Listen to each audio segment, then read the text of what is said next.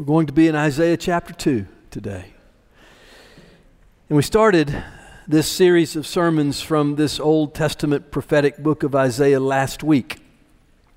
And if you were not here last week, I really want to encourage you to go back and listen to that message online. I rarely say that, but I'm saying it today because it will be very important. At the beginning of this sermon series in the book of Isaiah to understand the book, to understand who and what and where and when of Isaiah.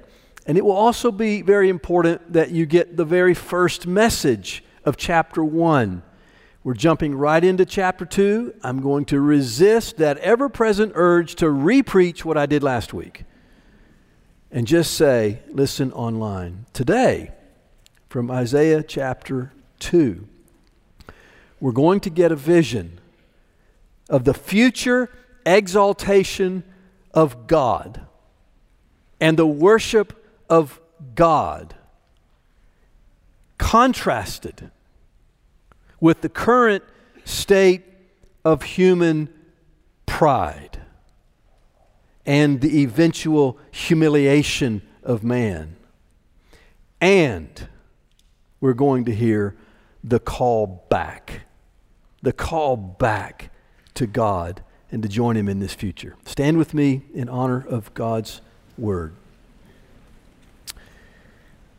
The word that Isaiah the son of Amoz saw concerning Judah and Jerusalem.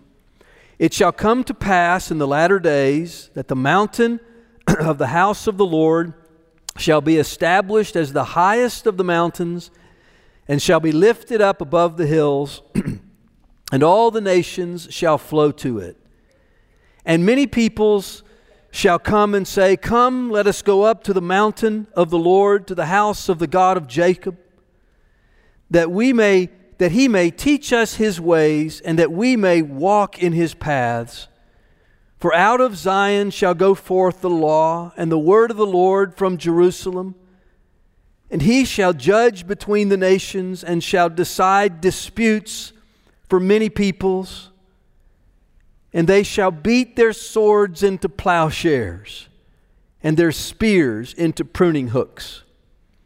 Nation shall not lift up sword against nation, neither shall they learn war anymore. O house of Jacob, come, let us walk in the light of the Lord.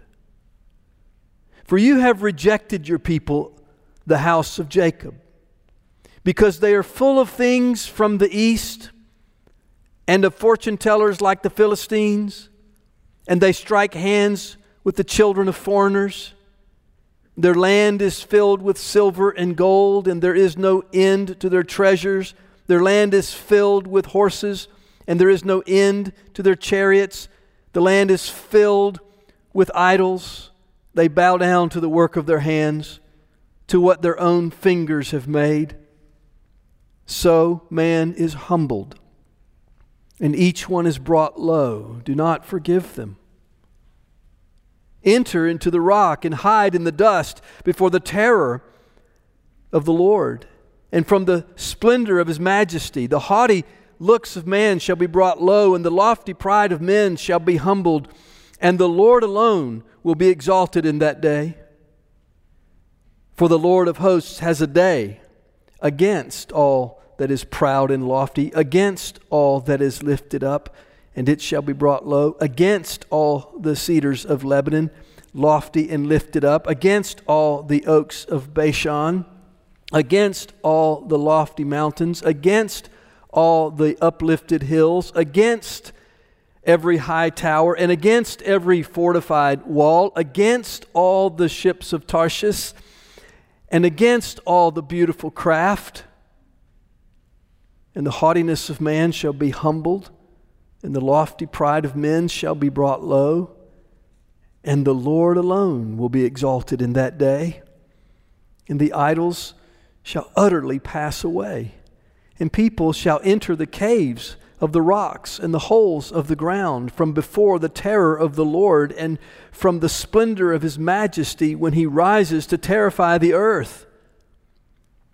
In that day, mankind will cast away their idols of silver and their idols of gold, which they made for themselves to worship, to the moles and to the bats, to enter the caves of the rocks and the clefts of the cliffs, from before the terror of the Lord and from the splendor of his majesty when he rises to terrify the earth. Stop regarding man in whose nostrils is breath, for of what account is he? This is God's word. You may be seated.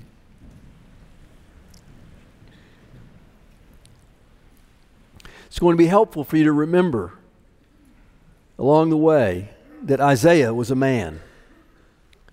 He was a prophet. He lived 700 years before Christ, and he lived at a time when the nation, Israel, God's people, was divided. To the north was called Israel. The center there was Samaria. To the south was called Judah. The center there was Jerusalem. Isaiah's prophecy is primarily to Judah and Jerusalem, but to Israel and the other nations. Both Israel to the north and Judah to the south were in spiritual decline. And it's amazing that the spiritual decline actually began with King Solomon. He did what the Lord told him not to do as a king. We can hear portions of that coming through Isaiah as Solomon gathered all his riches and all of his foreign wives and made alliances with other people. The choices that he made drew away his heart, and the people followed him. And the history from that time on of Israel up until Isaiah's day is this there are some good kings and there are some bad kings. But the general trajectory is spiritual decline, unfaithfulness to God.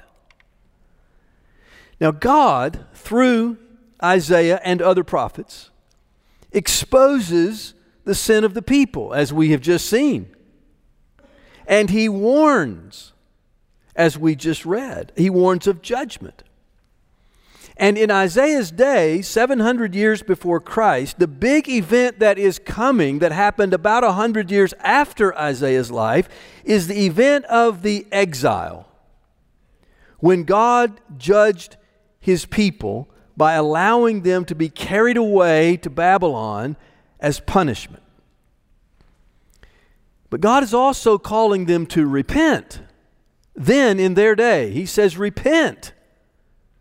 And He promises a time when His people will return from exile, and that also happened in Isaiah's day, or, or in the days of the prophets, after Isaiah lived.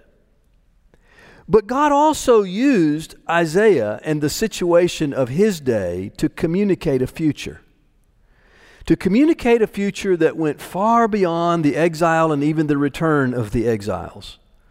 To communicate a future that is later revealed in the Bible to be the time when Jesus Christ himself would come. God used the situation at hand in Isaiah's day to talk about one who would come. And when Jesus came, Jesus actually said, Isaiah wrote about him.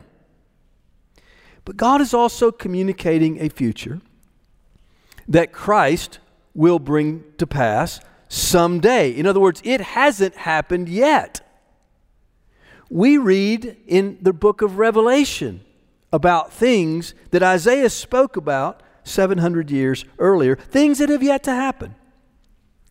So, throughout Isaiah, we have to always be asking, what time is it?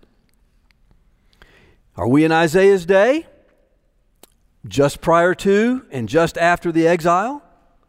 Are we in our day? The day of Christ's coming that we live in now, his first coming? Or are we in the day to come, the day when Christ will return? We see multiple layers throughout Isaiah. Whatever the day, the message is the same. And it's this God is Lord. Yahweh is his name. I am who I am, he said to the nation of Israel. Yahweh, the Lord, is God. He is God over all. He is the only God for all people, not just Israel, but for all people. The message is that He, God, is holy, He is gracious, He is purposeful. He saves. The message is that people, all people, have sinned. All people are being called upon to repent and turn or return to God. The message of Isaiah, regardless of the day, is that God has a plan. He is moving forward with his plan to have a people saved by his suffering servant Messiah in Isaiah 53 to a great and final end when all things will be made new in a glorious kingdom of the King without end. That's the message. And the word keeps coming over and over. Come. Isaiah is full of what we could soften, soften up and say invitations, but really they're stronger than that. They're even stronger than, than urgings, they are commands. Come, repent, come to faith in God, come to faith in God through His servant, the Messiah, Jesus Christ. Come and walk. Walk in the light, walk in the truth. Walk with God, walk in His grace. Come and walk in the light of the Lord toward a future, a future of salvation, a future where all things are made new. It's a call to life, it's a call to hope, it's a call to renewal, and it really does set our lives right where they need to be. What is the future? What is our purpose now? Where are we going? What's the point? Isaiah, some have said, is a Bible within the Bible. It lays it all out for us. Come and walk in the light of the Lord. Now, there are some hard words along the way. The future's bright. The future is a future of hope. But there's some hard words along the way because of human pride because of sin and because of its devastating results. And so, along the way, we see in Isaiah, here again this morning in chapter 2, God is exposing the pride. He is calling to repentance because He wants to move us into that future.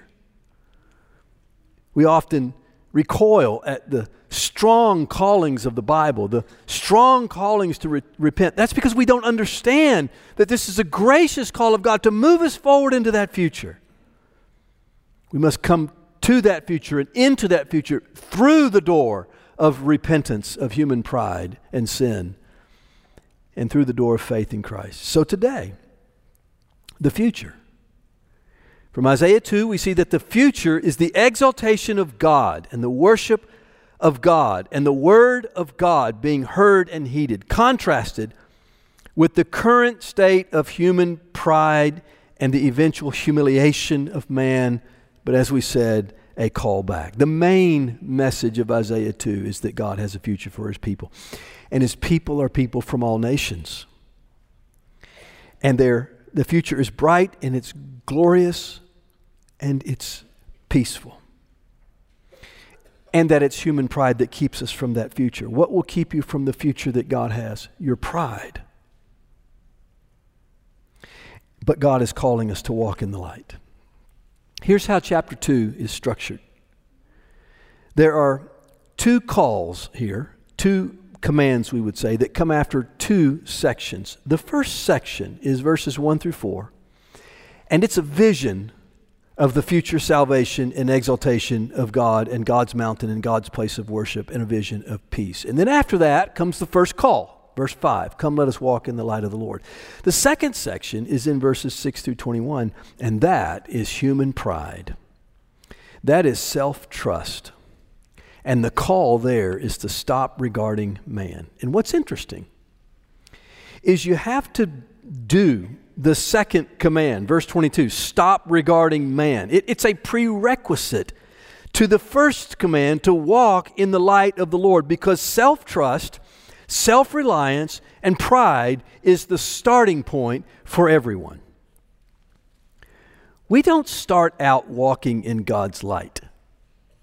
We do not start out trusting in the Lord and then we repent back to self trust and pride.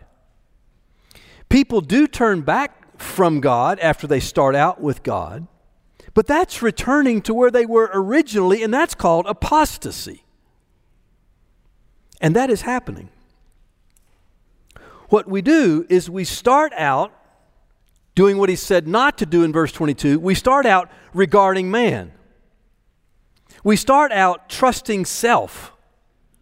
We start out trusting the things of human strength and human righteousness and human reasoning. We start out in pride. And then repentance from pride and to the light of the Lord is required so that we can enter into his future of glory and peace and salvation. That's why the main calling is come. Lay down your pride and self trust. No longer regard man. Come and walk in the truth and the light of God toward this future.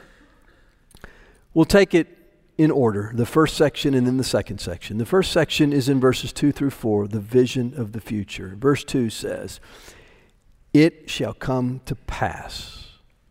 Now, I promise I'm not going to stop on every phrase in this chapter, or we won't get home until tonight but I'm going to stop there.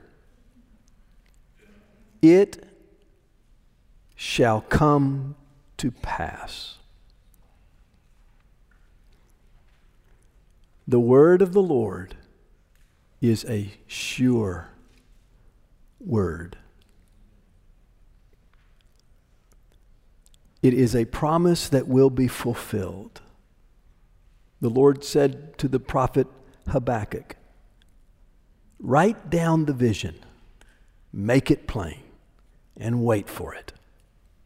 Because it will happen at its appointed time.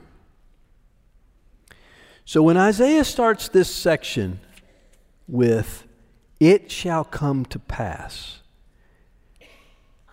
he means it. It shall come to pass in the latter days. Now, in the prophets, I'm going to use a, a theological word here.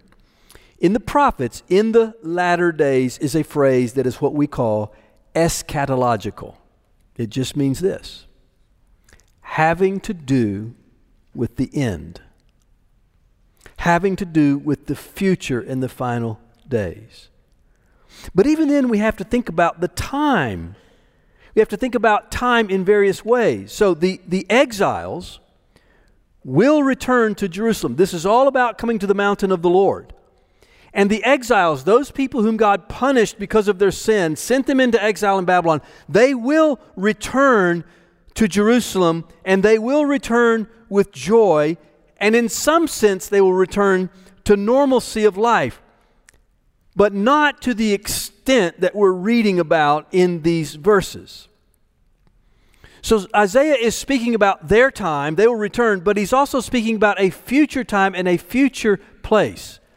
So this is God through Isaiah using the occasion of the exile and the return from exile to speak about a future and about God's purposes well beyond the exile, the latter days. The Lord is speaking a word of hope to people in Isaiah's day, and he is speaking a word of hope to people today. So when you read Isaiah and you hear these words, oh, there's going to be a great day in Isaiah's day. Yes. But the Lord is giving a prophecy that is eschatological. It has to do with the future and the final and the great end. And in that day we have hope. He's speaking to us. Verses 2 through 4, what's going to happen in those days? Verse 2 The mountain of the house of the Lord is going to be exalted and lifted up above all other high places, all other places of worship. The mountain of the Lord will be lifted up. The Lord God, the one living and true God, will be seen and he will be acknowledged for who he is, and he will be worshiped. Now, just rock back a moment and let that vision start to seep into your mind and hopefully down into your heart that a day is coming. A day is coming when the Lord God, the one living and true God, will be acknowledged for who he is. His name will not be taken in vain. He will not be joked about. He will be loved and he will be embraced and he will be worshiped. That's what will happen. The mountain of the house of the Lord will be exalted. In verses 2, the end of verse 2 and verse 3, what else is going to happen when, when that happens? Many people are going to come and they're going to say, they're going to say, let's go to the mountain of the Lord. Let's listen to what the Lord says. Let's walk in his paths. Let's hear his word. What are people saying now about the Lord? They're saying his word was cultural and conditional. It was made up by people. It's inspirational. Anything but it rules. What will happen? Why is this happening? Because God will transform things in that day. God will save by his grace. Many people will come. Many people will say, Many people, look what it says at the end of verse 2 from all nations. They shall come to the Lord God. They shall come to his place of worship. Now, it's on a mountain. Many, many Bible scholars make a, a point of this, and I think it's good to make a point of this. They shall come to the mountain of God, the high place of God Almighty, but it says they'll flow. Things don't flow uphill.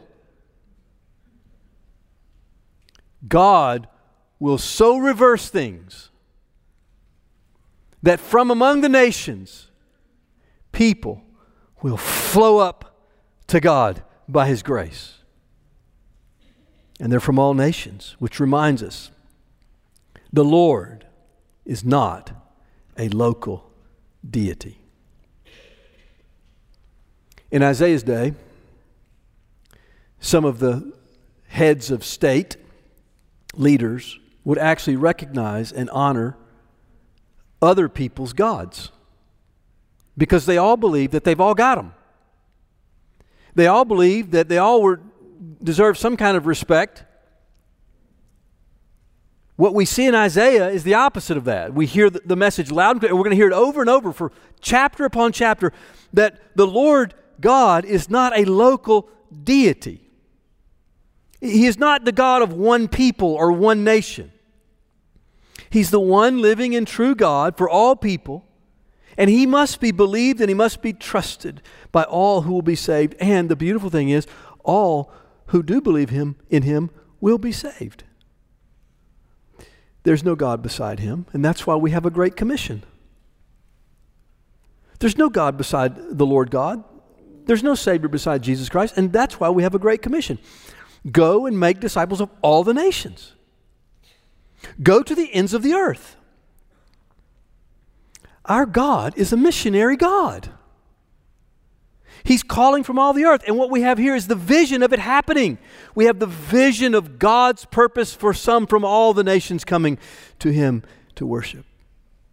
Then on into verse 3. What will happen in that day? They'll come and worship. They'll be from all nations. They'll say, Come, let us hear the word of the Lord. Let us learn His ways. Let's walk in His paths.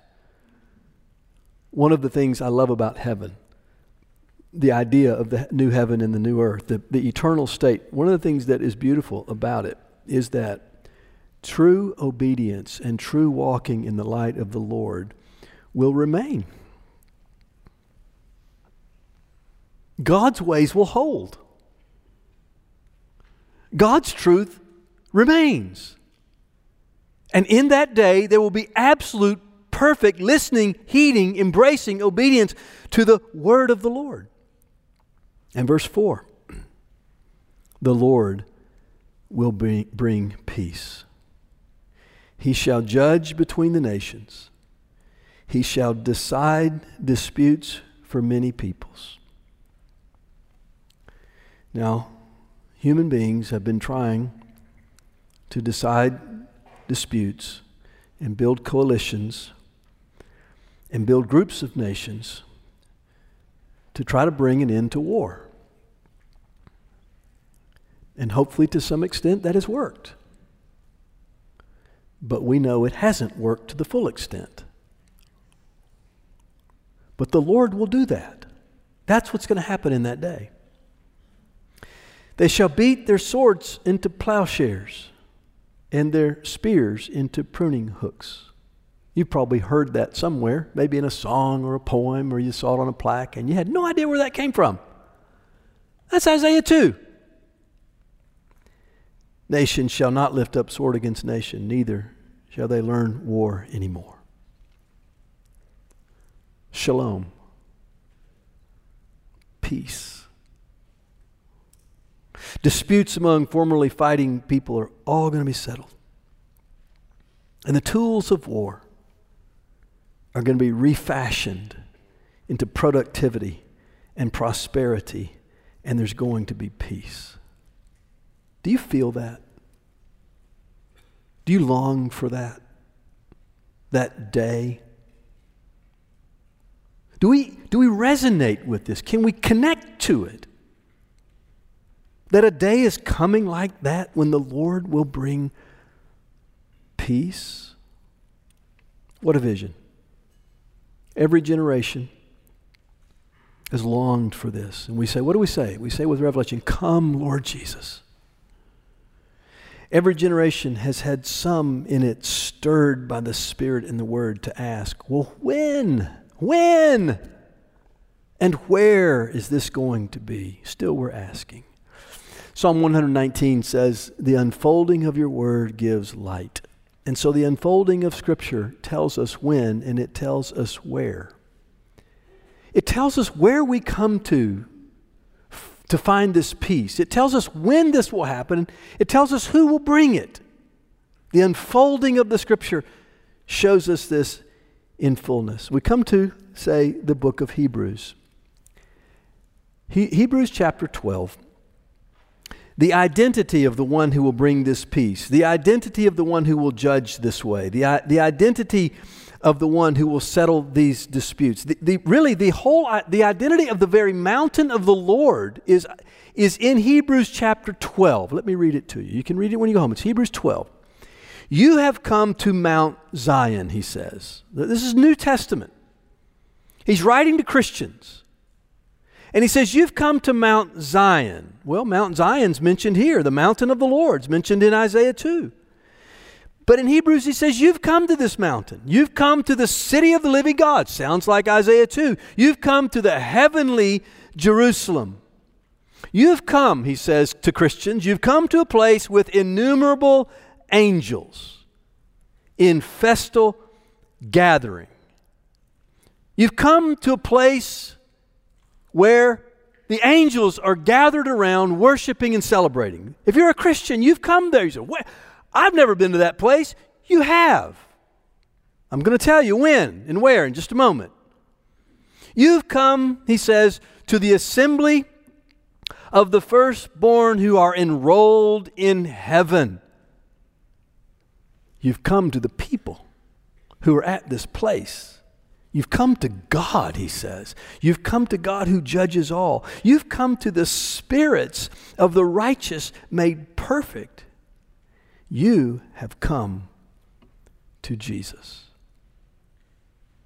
Jesus is the mountain of the Lord. Jesus is the city of God's presence. Jesus is the one who will be worshiped. Jesus is the one whose word goes out and is heeded by all the nations who trust in him. Jesus is the one who brings shalom, peace. Jesus is the one who will end all wars. Hebrews goes on Jesus is the mediator of a new covenant. Jesus' blood sprinkles us with a blood that speaks a better word than the blood of Abel. Abel the first man murdered. His blood cried out to God for justice. Jesus speaks a better word. Jesus, in his shed blood, is justice served on our sin as he bore the wrath of God on the cross. And Jesus' blood cries out, Have mercy on them, Lord God. Jesus the rest of the story. When we come to Christ Jesus, we are forgiven. We are made right with God. When we come to Jesus, we're coming to God's holy hill in worship. We're coming from all the nations. We're coming to learn the word of the Lord and walk in his ways. When we come to Jesus, that's where and when we come today. Jesus himself said, Behold, I am coming soon. When Christ returns, he will judge the proud, he will judge those who reject him. He will bring the new Jerusalem with him, the new mountain, the house of the Lord coming down out of heaven. He will bring those who are of faith into his nation and into that place of peace. Come.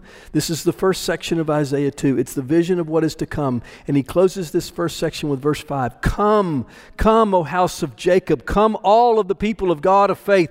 Come, let us walk in the light of the Lord. Orient yourself your whole life to Christ and the future that is bright. Now we must continue with the rest of the chapter, though, because there's one thing that will keep us from Christ. There's one thing that will keep us from that future that, that Isaiah lays out. And that one thing that keeps us is the same thing that kept God's people from experiencing Him in Isaiah's day. And that one thing is found in verse 22 it's regard for man. It's the exaltation of humanity, the way of man. It is pride.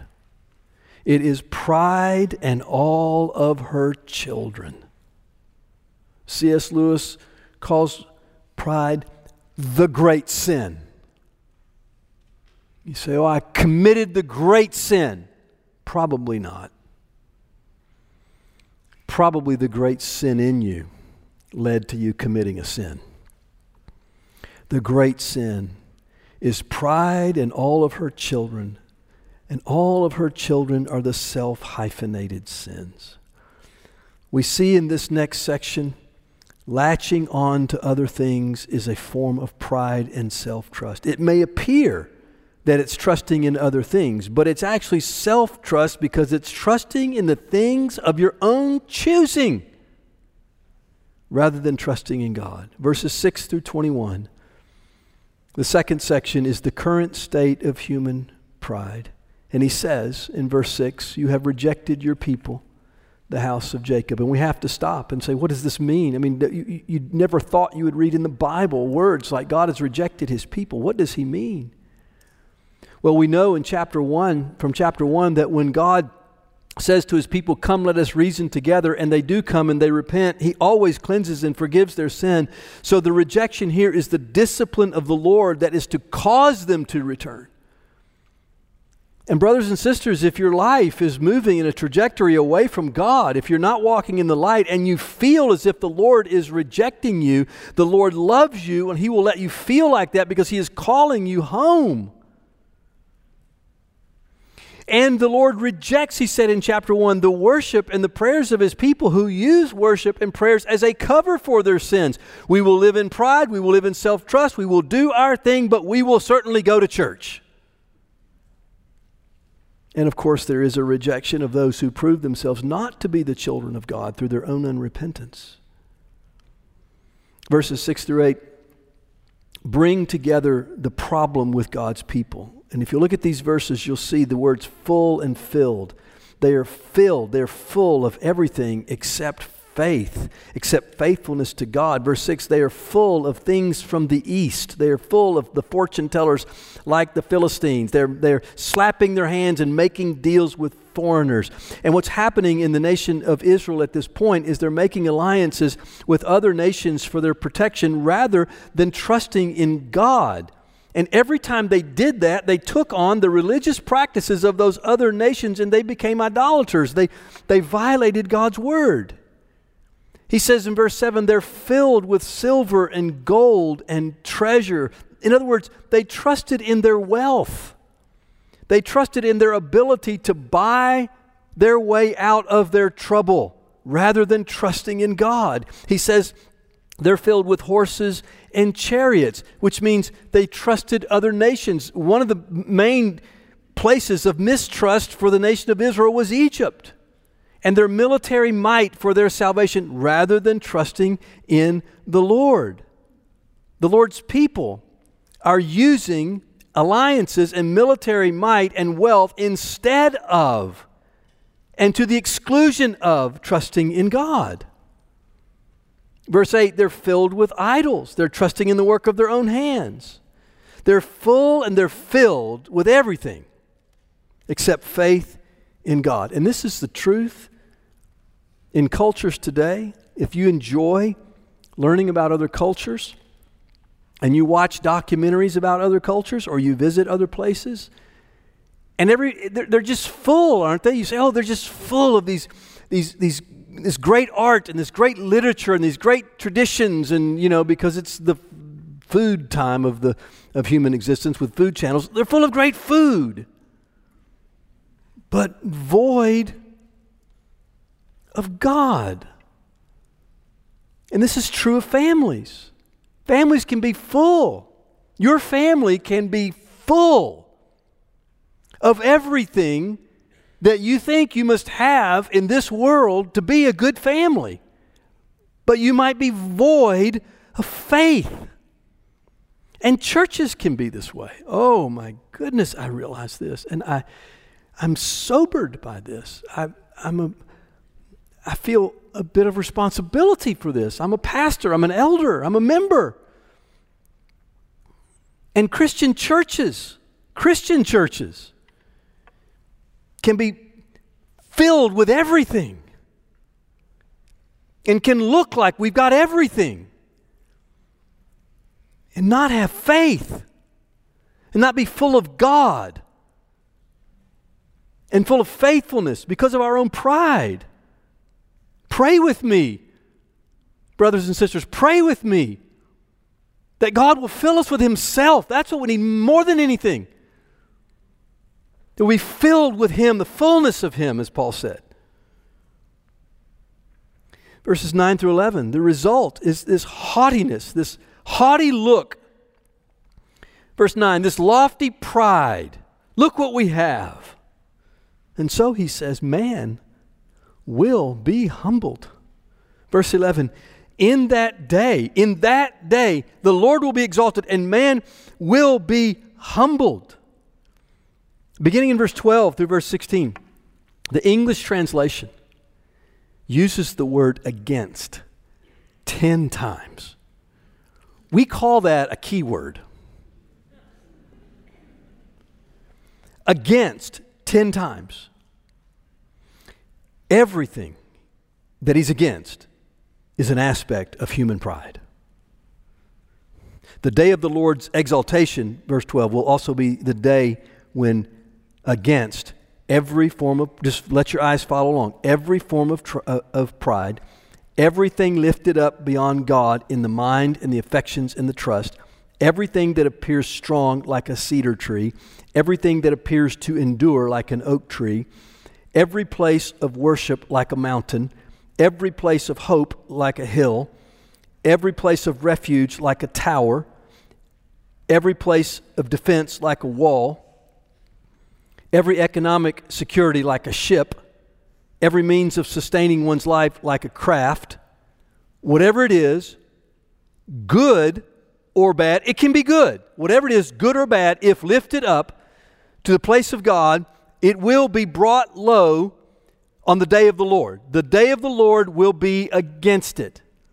Why? Because it comes from human pride. Now, at this point, you may be asking, why is God so against human pride? Does God have a problem? Again, C.S. Lewis. Why is God against human pride? Because God knows that human pride is what will keep you from getting Him. He loves you. God doesn't need us to stroke His ego, He doesn't need us to affirm Him. God is holy and self existent. He's fine. But He loves us. He loves you. He loves the people of the nations. And so he thunders forth with this kind of hard word against human pride because he knows that the single thing that will keep you from knowing him is your pride. And in love, he wants to demolish it.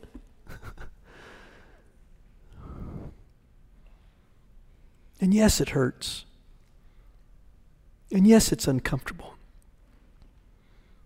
But He loves you that much. On that day, verse 18 through 21, people will finally realize it. On that day. But unless they've repented, it will be a day of terror. So, what is the conclusion? Verse 22 Stop regarding man. Stop. Stop trusting in humanity. Learn from history. Learn from history.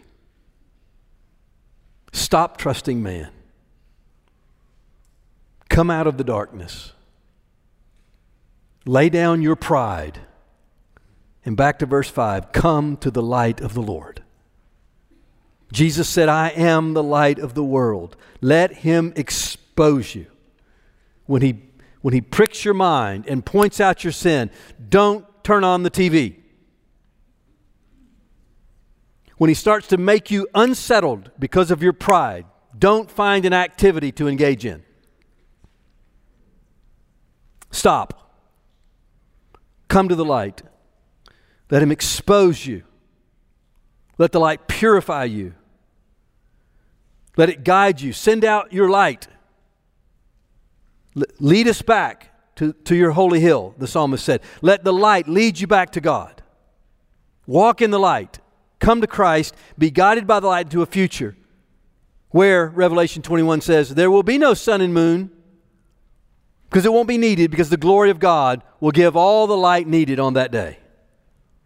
Come to the light. This is salvation. Salvation is humility before God versus the pride of man. Salvation is trust in God versus self trust. This is discipleship. Discipleship is walking in the way and the light of God rather than walking our own way. This is mission. This is a chosen people who've been brought into the light, who now live as light to draw other people into the light, versus hiding the light under a basket, missing the opportunity to, to testify to the glory and the grace of God. Come, let us walk in the light of the Lord. Let us walk in Christ. Father in heaven, thank you for your word today.